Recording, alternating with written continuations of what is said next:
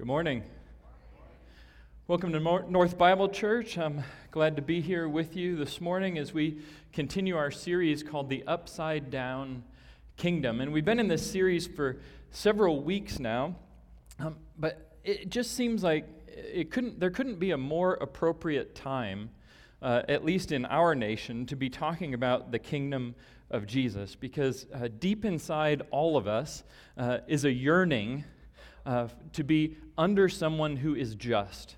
Uh, to be in a kingdom where truth and righteousness uh, are elevated and, they're real, uh, that truth is really the truth, and, and that righteousness is lifted up, and evil is called what it is.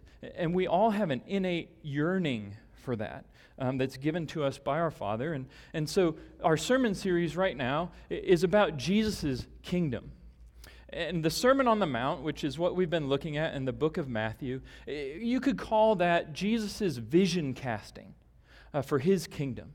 He gathers his followers, his disciples, and he starts off by saying, You know what? This, this is what it looks like in my kingdom.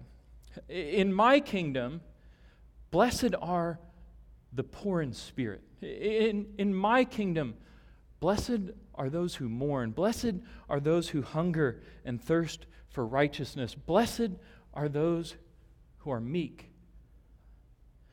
That's what it looks like in my kingdom.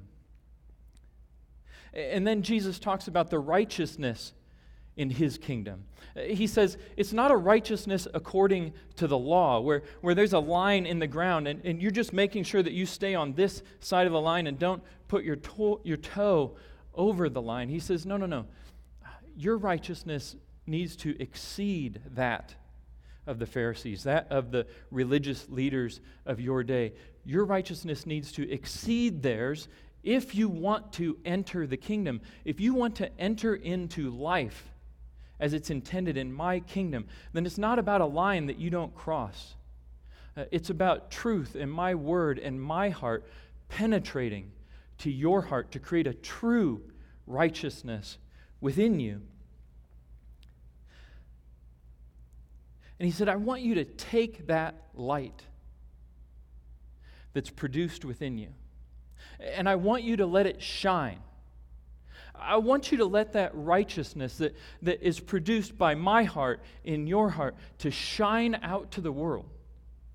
That they would see your good deeds.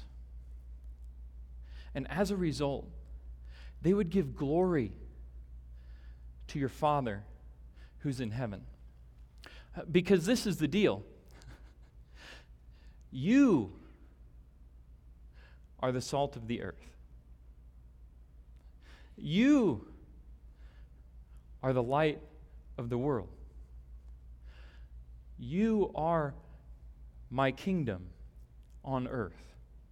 And I want you to be like a city set on a hill that, that people can't miss it and that they're drawn to it for what it holds for them a place of safety and refuge where a king, a proper king, rules in the hearts of his people.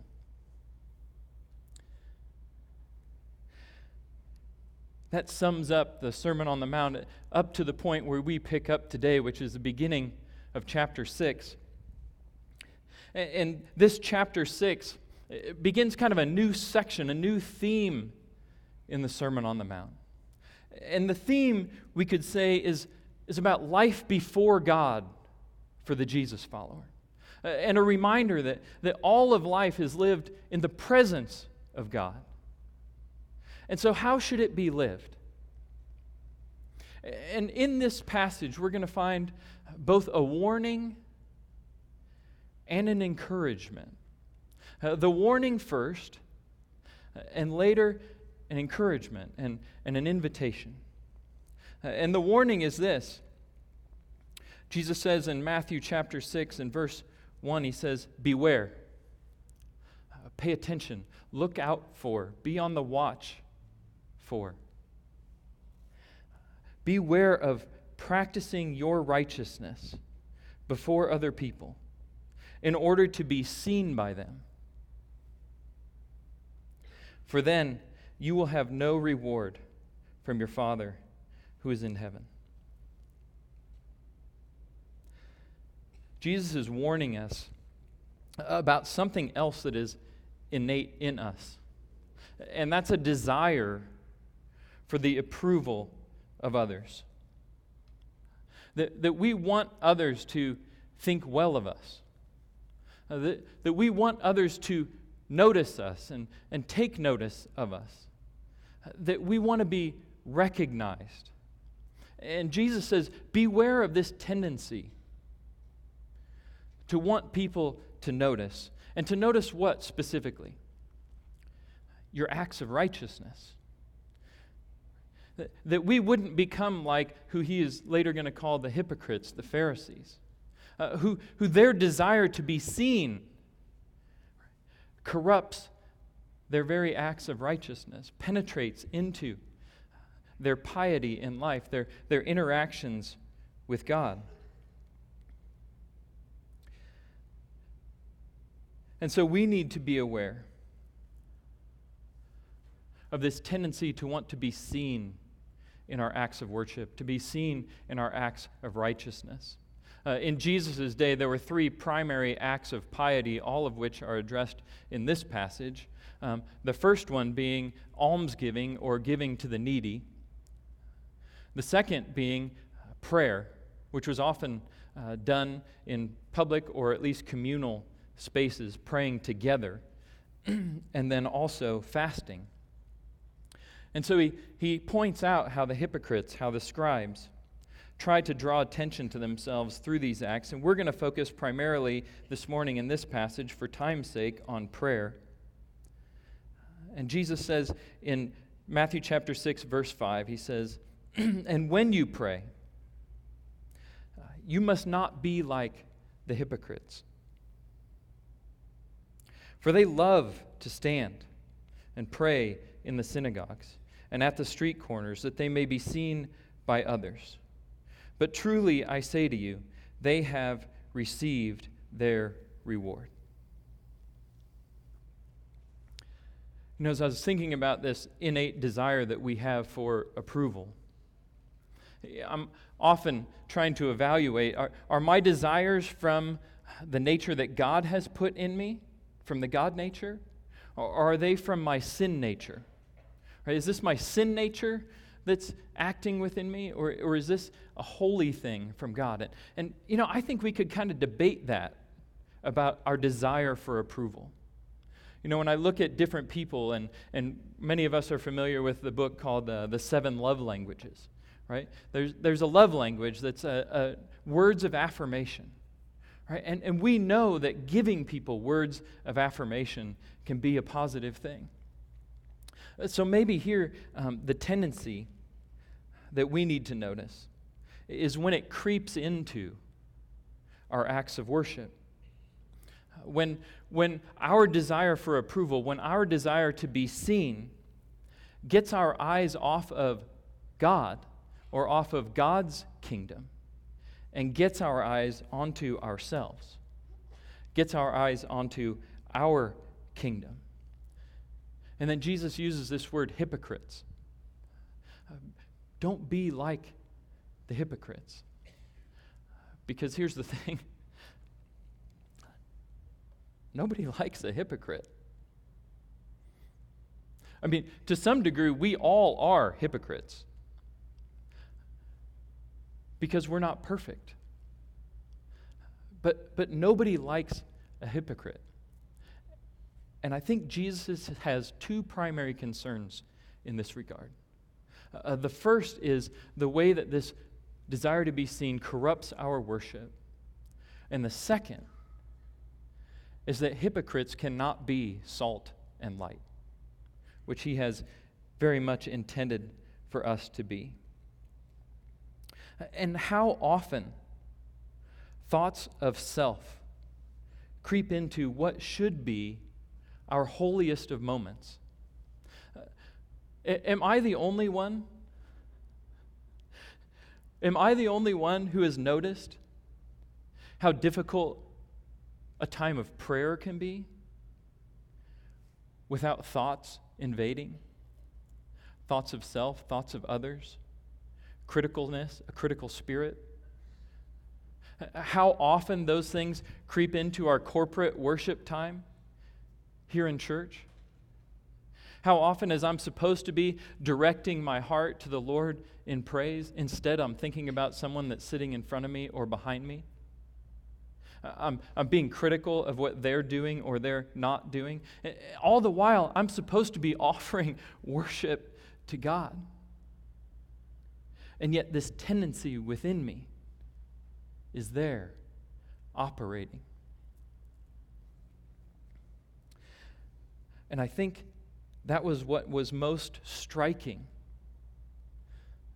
about this passage is just the pervasiveness the relentlessness of the sin nature that dwells within us. That even when we desire to approach the Lord with a holy mindset, we are still engaged in a battle against our sin nature. Uh, because sin isn't just the things that we do right? Oftentimes we think of sin as murder, lying, lust, um, you know, add to the list, adultery, etc., etc. And, and it's true, those things are sin. But sin is more than our actions. Sin is something that dwells within us. It's, it's part of our nature, it's our sin nature. It's also everything that's wrong in the world is due to the corruption of sin. And the fact that Jesus has to warn us about the ability of sin to corrupt us, even at those holiest of moments, is striking to me. D. Martyn Lloyd Jones, a fa- famous British pastor, wrote this regarding sin and the picture that Jesus gives us of it in this passage. He says, Sin, he shows us here, is something which follows us all the way, even into the presence of God. Sin is not merely something that tends to assail us and afflict us when we are far away from God, in the far country, as it were. No, sin is something so terrible according to our Lord's exposure of it, that it will not only follow us to the gates of heaven, but if it were possible, into heaven itself. This thing that has entered into our very nature and constitution as human beings is something so polluted that our whole being, that when man is engaged in his highest form of activity, which is worship, he still has a battle to wage with it.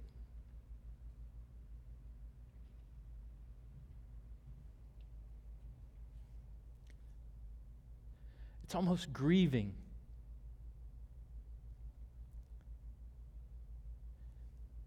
But it should open our eyes to the pervasiveness of sin, uh, to how relentlessly it pursues us and seeks to overtake us. It's not something to be coddled or to keep in a pet place, but it desires to rule over us and keep us from being salt and light. So, what are we to do?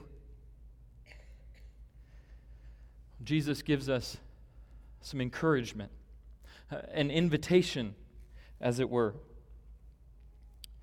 He says in Matthew 6, verse 6, he says, But when you pray, but when you pray, if we were reading this in the Greek, we would know that Jesus is being emphatic about you. He, he's drawing a distinction here He's saying, You, you, the called out ones, you, my followers, you who are after my Father's heart, when you pray,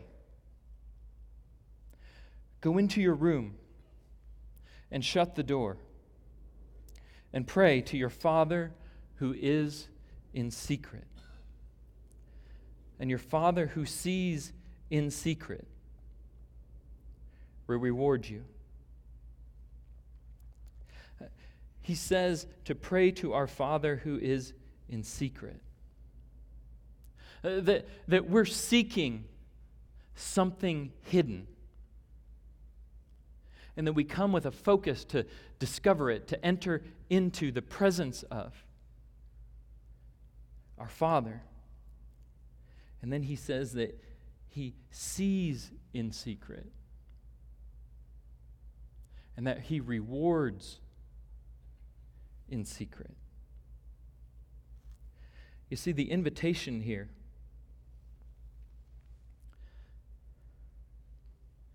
is that in our worship, in our prayer, there's no need for pretense. There's no need for a facade that we often erect. As a matter of fact, there's no point in pretense or a facade because the Father sees in secret. He sees the heart. And what he cares about most is the heart. It's not about what you're doing outwardly. It's not about who knows what you're doing or what others are thinking about what you are doing. It's about your Father who sees in secret and wants you to approach Him in secret.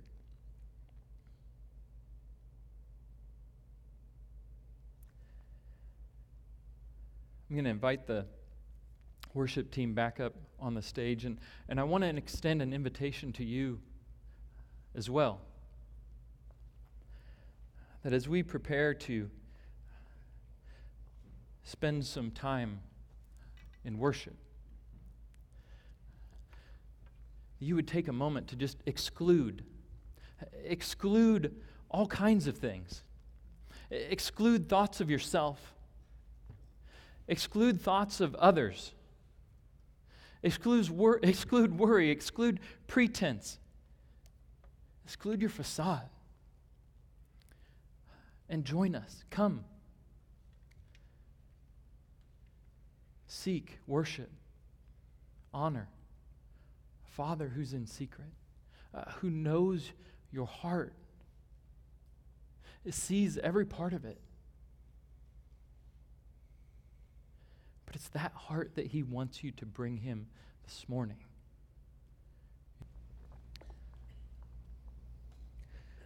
You know, would you just uh, take a moment to picture uh, your Father in heaven smiling over the sweet, sweet sound of uh, His people's worship, rising up to Him? Without facade, without pretense. Not being mechanical or rote, but from the heart.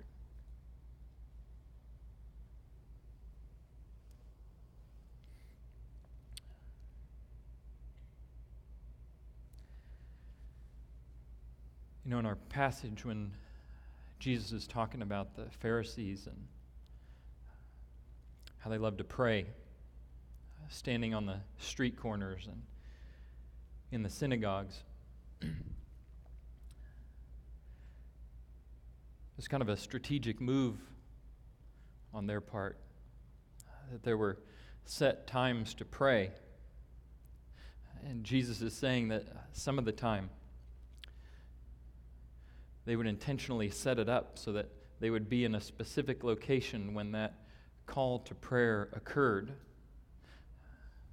where they could be seen by the largest number of people or the most influential people or whoever they wanted most to be seen by. And, and they just so happened to be at that location at that time of the day, whether it was morning prayer or midday prayer or evening prayer. and then they would set up their place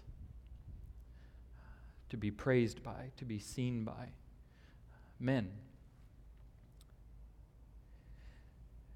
And Jesus knows that the Jewish custom was to honor these times of prayer. And so, in the middle of this, and, it, and it's really a breakup of this passage as you look at the form of it, um, this whole Lord's Prayer thing is really like just kind of stuck in the middle of this thing, in between prayer and, and fasting. But Jesus says, You know, I want to give you a prayer to pray.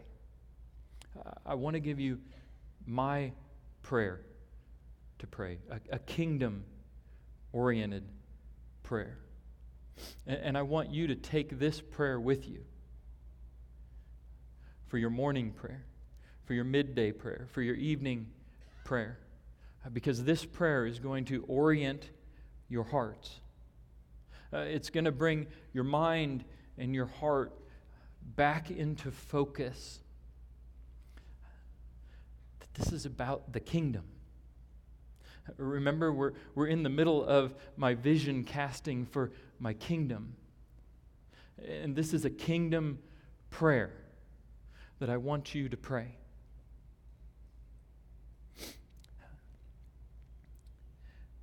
He says, So pray like this. Or in Luke's version, he says, When you pray, say this. Right? so, so I came out of a traditional church where we prayed the Lord's Prayer every Sunday. And then I came into a non denominational church that didn't use the Lord's Prayer at all. And, and so you go from, no, this is the prayer that we need to pray every time we gather together, to, oh, no, we don't do that stuff. That's just rote. That's mechanical. Nobody thinks about what they're praying. And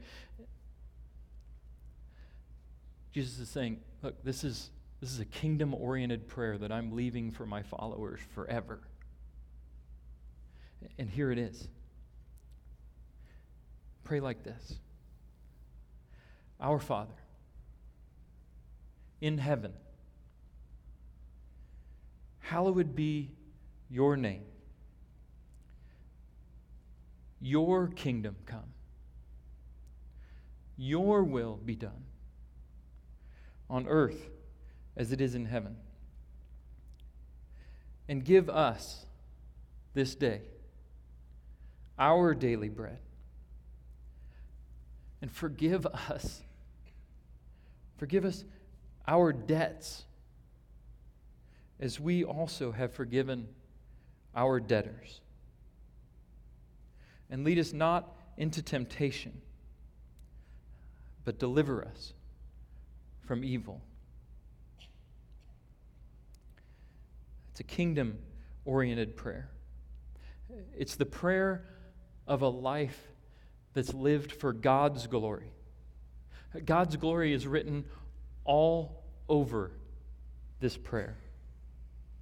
It's a prayer that's been the foundation of church and worship for centuries.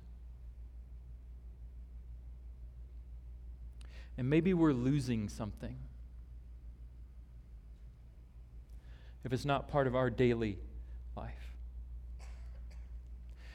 Well, it's broken into two sections the, the you section and the we section, or the us section. And, and the first section, the you section, the you God section, is the first two verses, verses 9 and 10.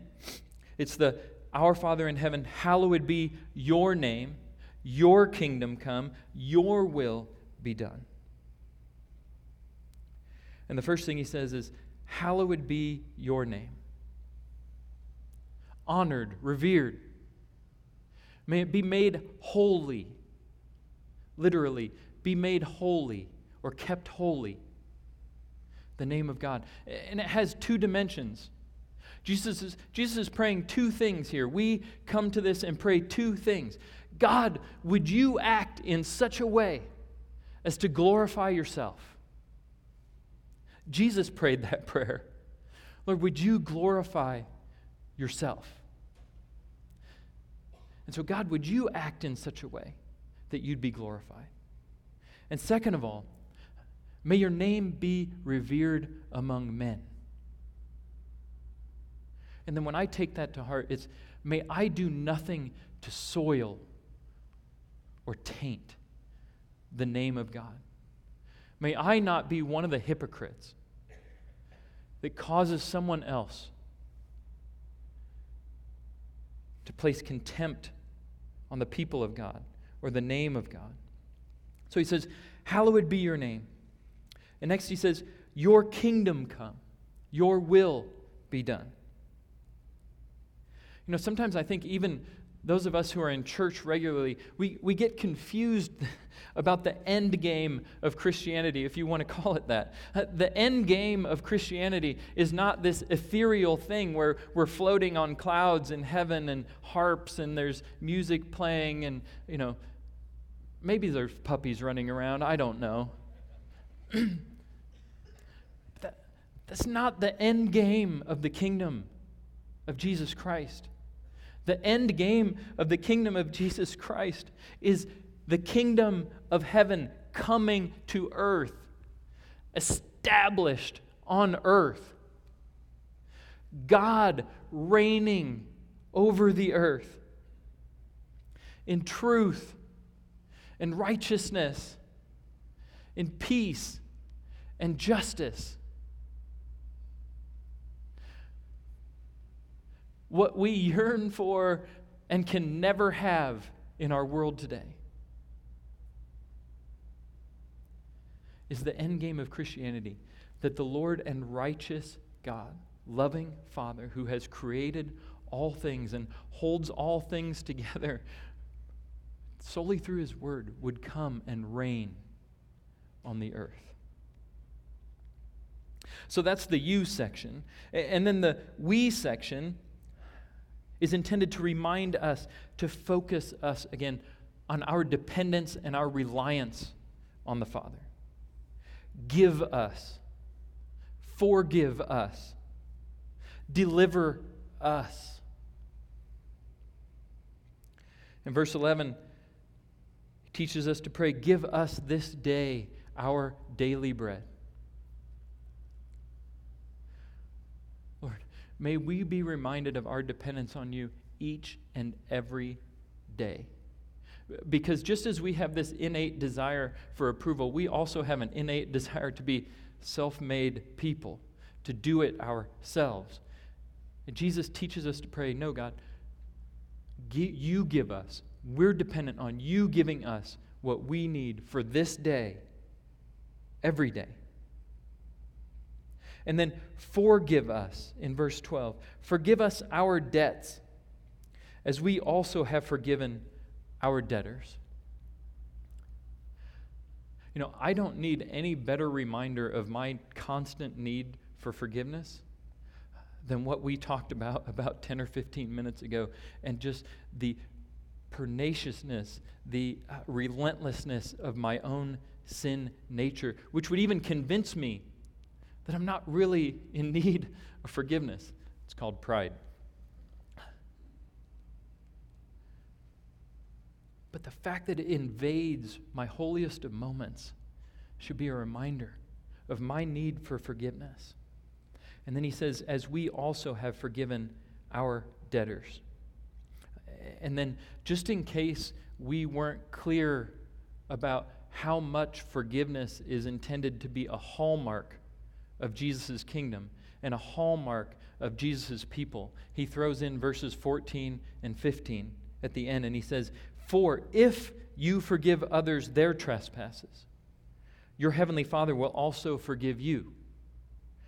But if you do not forgive others their trespasses, neither will your Father forgive your trespasses. Jesus throws that in at the end of this prayer Again, just to make sure that we're all clear about how critical our forgiving of others is to being salt and light, how critical our forgiving of others is in our relationship with the Father. And finally, Jesus teaches us to pray in verse 13 and lead us not into temptation, but deliver us from evil.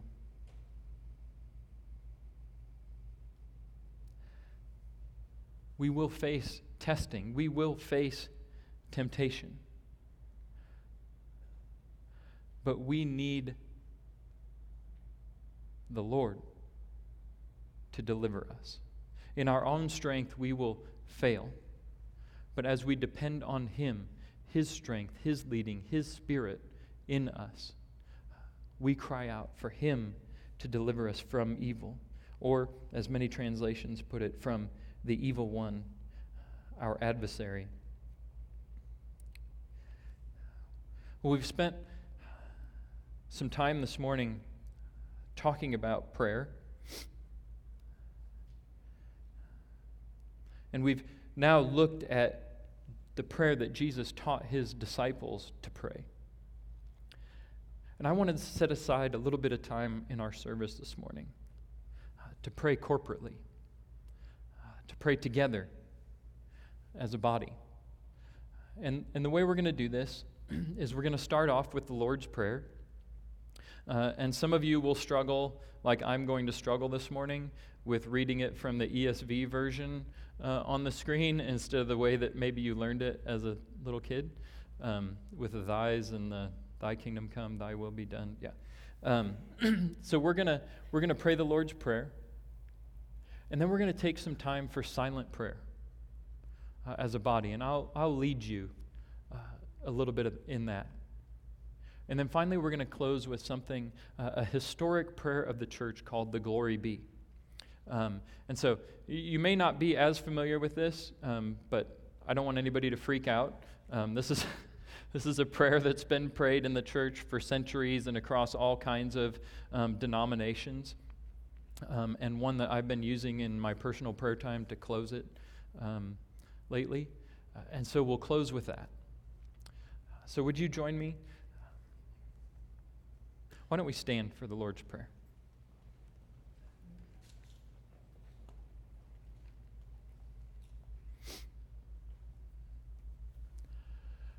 Our Father in heaven, hallowed be your name.